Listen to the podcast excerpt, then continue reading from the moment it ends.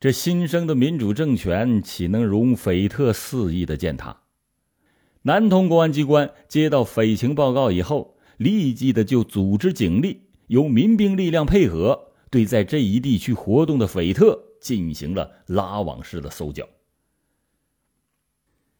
在强大的攻势面前，黄志英一伙是风声鹤唳，草木皆兵。为了避免一网打尽，长江纵队化整为零，分成了若干小股，分散行动。一部分潜回上海，一部分返回崇明岛，还有一部分留下来转入了地下活动。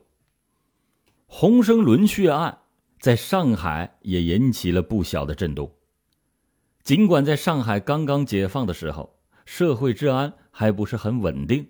每天这样或者那样的刑事案件时有发生，但像这样一次把七名解放军战士残杀的凶案，那在上海解放以后还是第一次。案件经过报纸披露以后，在社会上引起了很大的震动。许多有识之士认为，这不仅仅是一起杀人抢劫案，更是敌特分子向人民解放军和人民政权的公然挑战。案件引起了上海市领导机关的高度重视。担任上海市军事管制委员会主任，兼任上海市市长的陈毅，在听完关于这一案件的汇报以后，极为的震怒。他把拳头狠狠地往桌上一擂，说：“几个国民党匪特如此胆大妄为，这是对我们人民解放军的公然蔑视。淞沪警备司令部要限期破案，对这伙匪特一定要狠狠打击，严惩不贷。”由于当时上海市公安局尚在组建过程中，加之自身所承担的治安任务已经十分繁重，人民解放军上海驻军、淞沪警备部队责无旁贷地分担起了一部分市区治安肃特任务。对上海市委赋予的任务，淞沪警备部队的领导十分重视。以郭化若为司令员，上海淞沪警备部队的领导直接参与到侦破此案的组织指挥，而具体实施侦破此案的任务就落到了警备部队军法处的肩上。这是一伙什么人，竟敢如此的胆大妄为？正当军法处侦查科还在寻找破案突破口的时候，南通专属公安处处长顾克英和南通市公安局白局长携带着长江纵队的案情赶到了上海。淞沪警备部队军法处是一支精干而有效的队伍。得到消息以后，警备司令部的副政委会见并听取了南通专属公安处的处长顾克英、南通市公安局局长白局长有关长江纵队武装匪特在南通地区活动情况的介绍以后，国民党匪特组织长江纵队随即浮出了水面。鉴于这是一个跨地区的串案，双方就研究确定，由解放军淞沪警备司令部军法处主办此案，南通专属公安处和南通公安局配合侦破此案。军法处处长屈道文是参加过多次侦案战斗的军人，他为人热情豪爽，办事机智果断，深得部属们的信赖。屈道文受命以后做的第一件事，就是召集有关人员对此案的侦破方案、组织分工、侦破方法和要求等进行详细的研究与部署。经过对掌握的情况综合分析，办案小组认为，这是一伙胆大妄为、不计后果的亡命之徒。他们经常来往于上海、崇明和江苏的南通之间，手中持有武器，明火执仗，流窜性强，是这伙匪特的显著特征。针对这种情况，屈道文设计了一个赶鸭子下海的战术，也就是动员南通地区的驻军和崇明地区的驻军立即的配合地方，发动群众，展开清匪剿匪的活动，造成一种声势，目的是在于使这股匪特在南通地区和崇明地区失去活动的条件，从而把他们赶到自认为相对安全的上海，以便一网打尽。在各方面的配合协同之下，侦破工作取得了迅速的进展。由于南通、崇明两地的清剿活动紧锣密鼓，迫使这个长江纵队的成员相继的潜回上海分头行动。军法处侦破组很快就掌握了这伙武装匪特的活动规律、特点以及联络地点，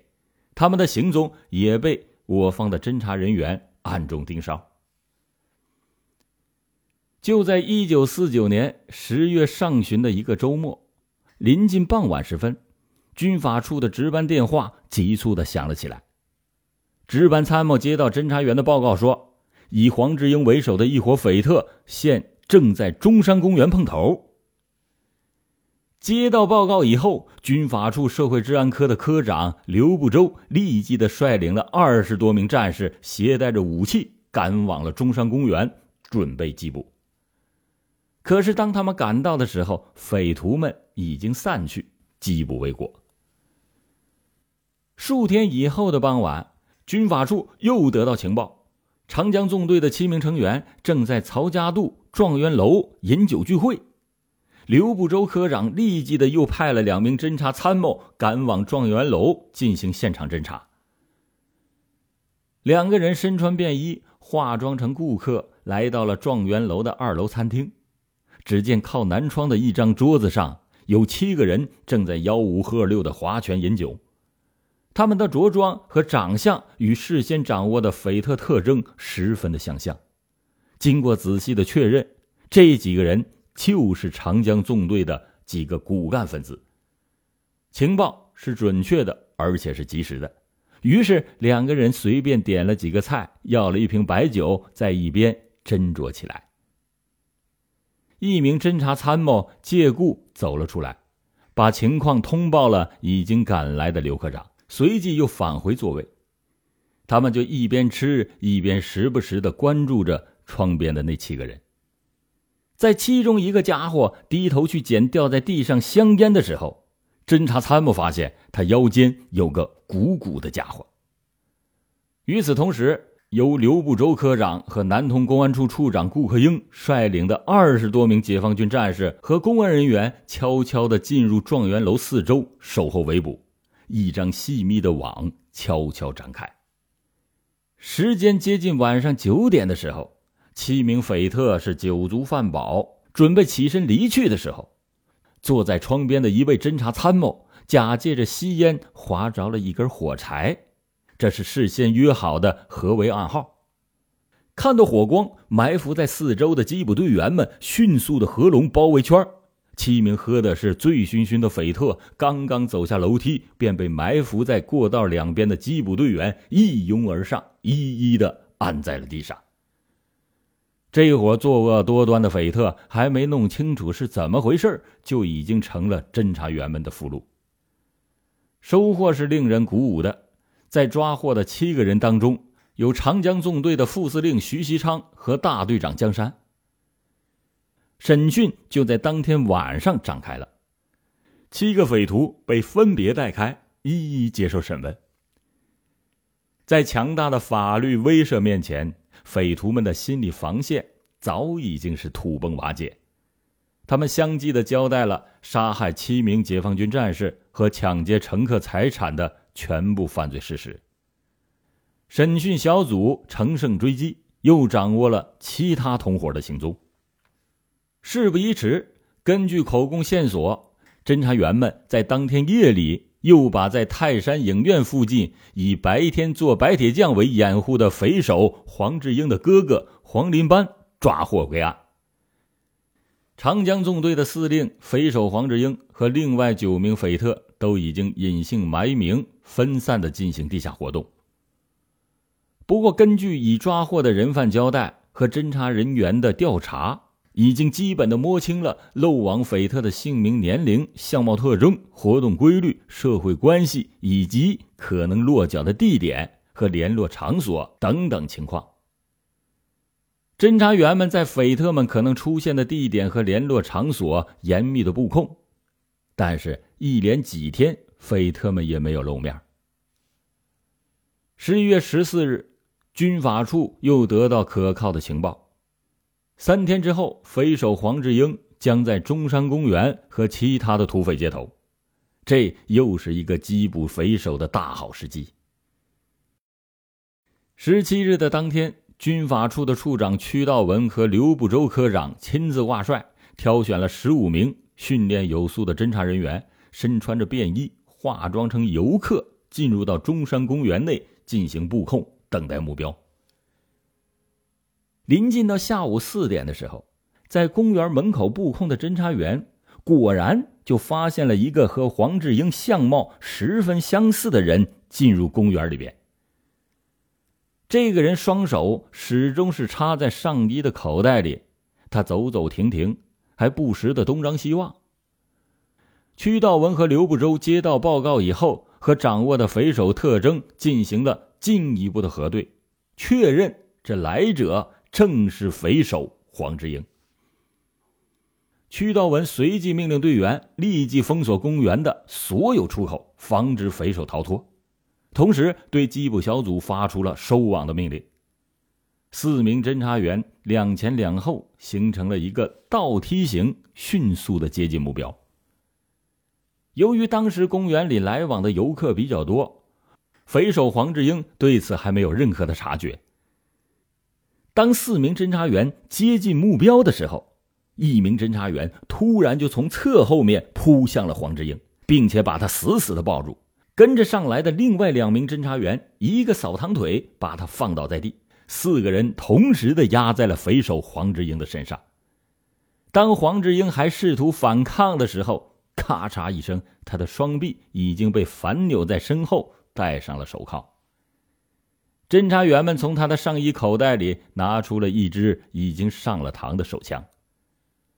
至此，罪大恶极的长江纵队的匪首黄志英就此落网。此后，侦查员们再接再厉，经过十天的侦查追捕，先后在曹家渡、闸北、南市、打浦桥、斜土路、小闸桥、虹桥等地，将漏网的十一名长江纵队的成员一一的抓获归案。其中有一名匪特因为拒捕，当场被击毙。到此，军法处的指战员们仅仅用了不到二十天的时间，就抓获了洪生伦的全部案犯，并且缴获手枪十一支、子弹二十余发以及部分赃物。并且在南通川港区树基红港附近的江边上找到了被杀害的三名解放军战士的遗体。淞沪警备司令部军法处在有关部门的密切配合和大力的协助之下，在广大人民群众的积极支持之下，迅速的破获了这一武装匪特案，有力的打击了敌特的嚣张气焰，鼓舞了群众的斗志，也维护了吴淞口航道的安全与畅通。淞沪警备司令部军法处对二十名案犯的犯罪事实进行了认真的审理以后，报请上海市军管会批准，依法进行了判决，判处匪首长江纵队司令黄志英、副司令徐锡昌等七名罪大恶极的罪犯死刑，还有九名罪犯。应南通地区人民群众的强烈要求，交由南通地区人民政府召开了群众大会公审以后执行枪决。对徐小祥等三名罪犯分别判处了有期徒刑。公告在匪特曾经猖獗一时的南通地区公布以后，当地的群众是欢呼雀跃，拍手称快，有的全村全乡都在敲锣打鼓，鸣号奏乐，放着鞭炮以示庆贺。南通地区还派专人到淞沪警备司令部送了慰问信和锦旗，感谢军法处为人民除了一大害。在上海破获洪生伦凶杀案的消息登报以后，更是人心大快，群众极为的振奋，奔走相告。根据上海市军管会公布的时间，一九四九年十二月二十九日是对长江纵队几名主犯处决的日子。当天一早，市民们便自发地守候在车队途经的街道两旁，等待一睹匪首被镇压的场面，一吐内心的愤怒。上午九点四十五分，淞沪警备司令部军法处的执法车队从海南路出发，前面有两部带有警笛的红色摩托车开道，后面依次是指挥车、执法车、警备车等车辆。车身两侧张贴着军民合作、扑灭匪特、保卫大上海建设、首恶必办、胁从不问、立功受奖等横幅标语。卡车上逞凶一时的匪首杀气早已经是荡然无存，他们在千万双愤怒的目光注视下走向了自己生命的尽头。十二点十分，车队抵达龙华机场。下午一点整，法医将各名罪犯一一验明正身，随着七声枪响，七名恶贯满盈的匪特应声倒地，国民党匪特地下组织长江纵队烟消云散。